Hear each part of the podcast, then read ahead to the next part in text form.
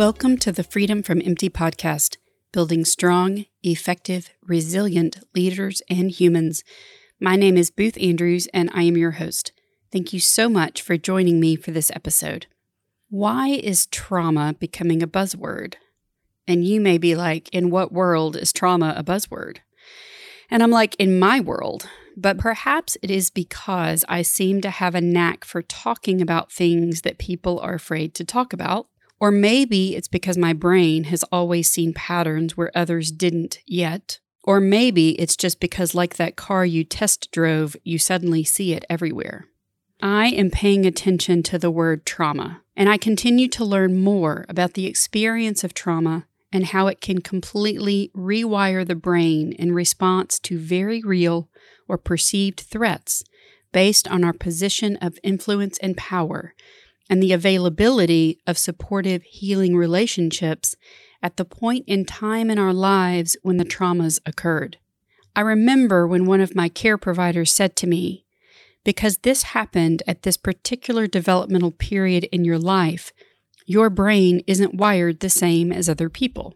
That was 8 years ago, and I am still learning what it means to live with a brain that isn't wired like other people.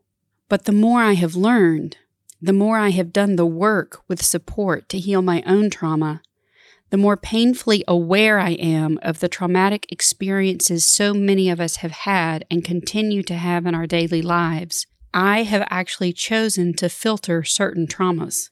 I don't watch the news, although I have other ways of staying informed. I don't watch crime dramas, and I don't watch most movies. It's not because I cannot differentiate between fiction and reality, but I think in part because of my trauma history, in part because I spent years swimming in a cortisol bath, and in part because I am now aware of the toll that physiological stimulation, hyperawareness, hypervigilance, and adrenaline take on my body and mind, I just don't need to see people suffer on TV, even if they are on a hero's journey. I don't need screams of terror or explosions in my ears. I am not ignoring that traumatic things happen in real life.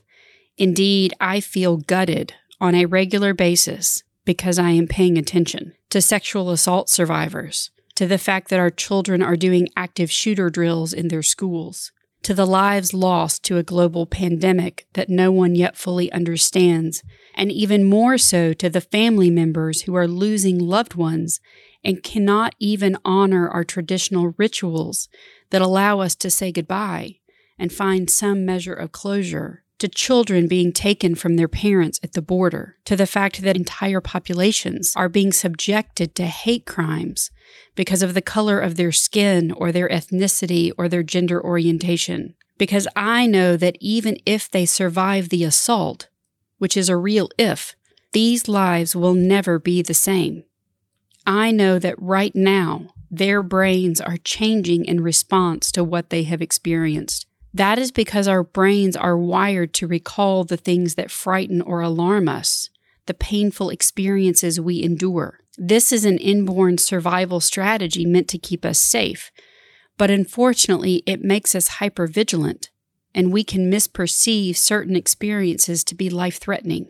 To a child, even small rejections can feel like a life or death threat, as we depend on our parents for survival.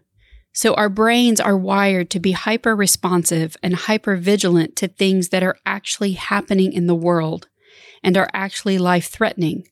And then on top of that, many of us are walking around with brains that were developed in childhood or early adulthood in response to threats that are no longer life-threatening, but feel like life or death just the same.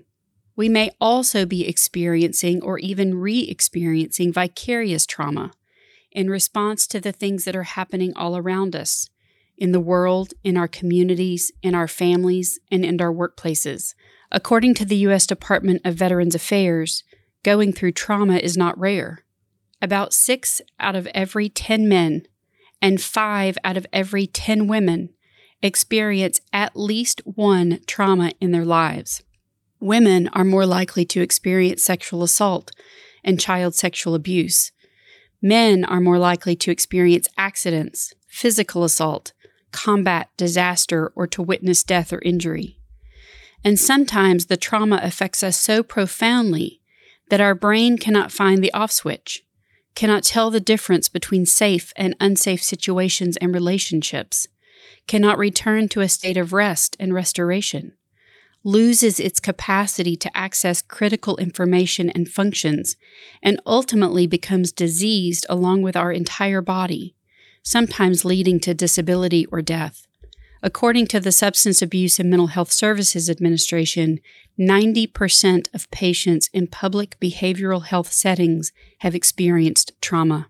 And according to the U.S. Department of Veterans Affairs, about 10 out of every 100 women develop PTSD sometime in their lives, compared with about 4 of every 100 men.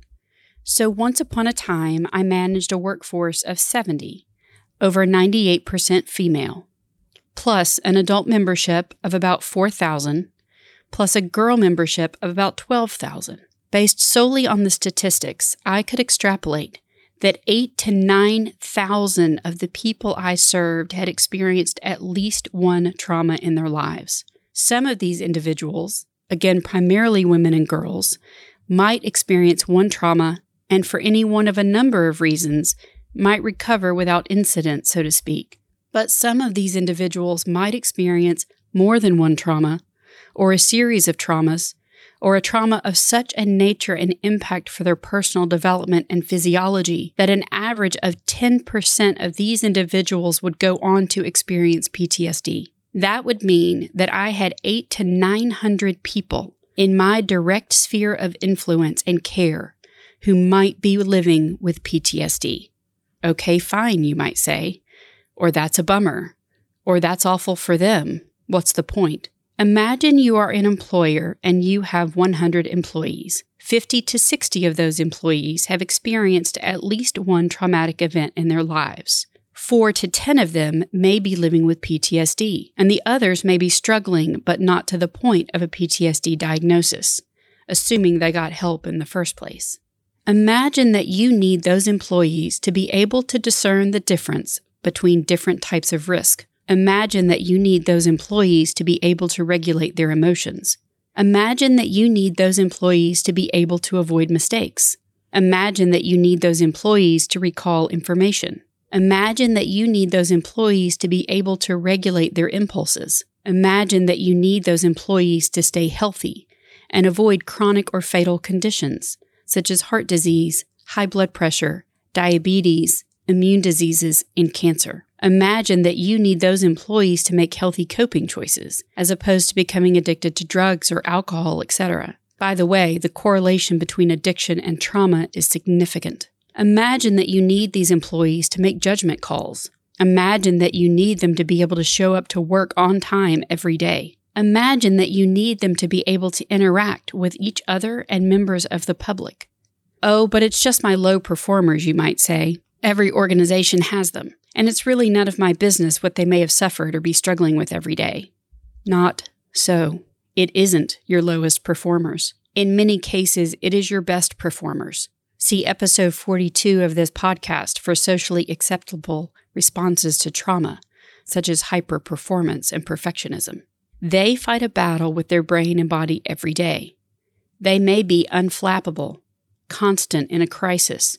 They may almost seem bulletproof, but they aren't. We all have a tipping point in response to chronic stress, burnout, and trauma, a point at which the assaults on our body and mind outpace our recovery, resilience, coping, and healing capacities, not because we are weak, but because we are human. Organizational and employee wellness programs are expanding into well-being, as efforts are made to incorporate mental and emotional health into programs and support for employees.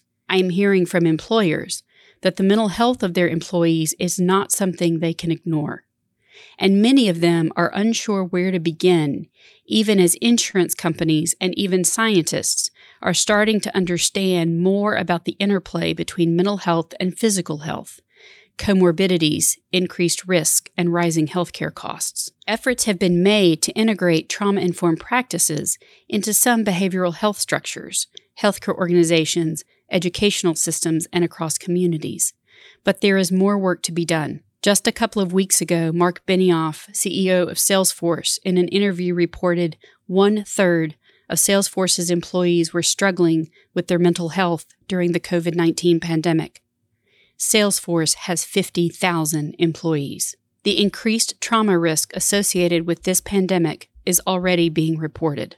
I believe employers have a unique opportunity to integrate trauma-informed practices into the workplace for the health and well-being of their teams and ultimately the well-being of their organizational purpose, mission, and even profits. I believe there may be a time in the not-too-distant future when it will be a non-negotiable for employers to create trauma-informed workplaces. The programs and services I provide to companies will be evolving directly to respond to this challenge. Are you ready? More to come. Thank you for listening today. And if you haven't already, please hit subscribe and remember to rate this podcast on iTunes or wherever you listen to podcasts. When you subscribe and rate, you make it easier for other people to find this content. If you write a review of this podcast, I will share it on air in a future episode. I look forward to being back with you next time.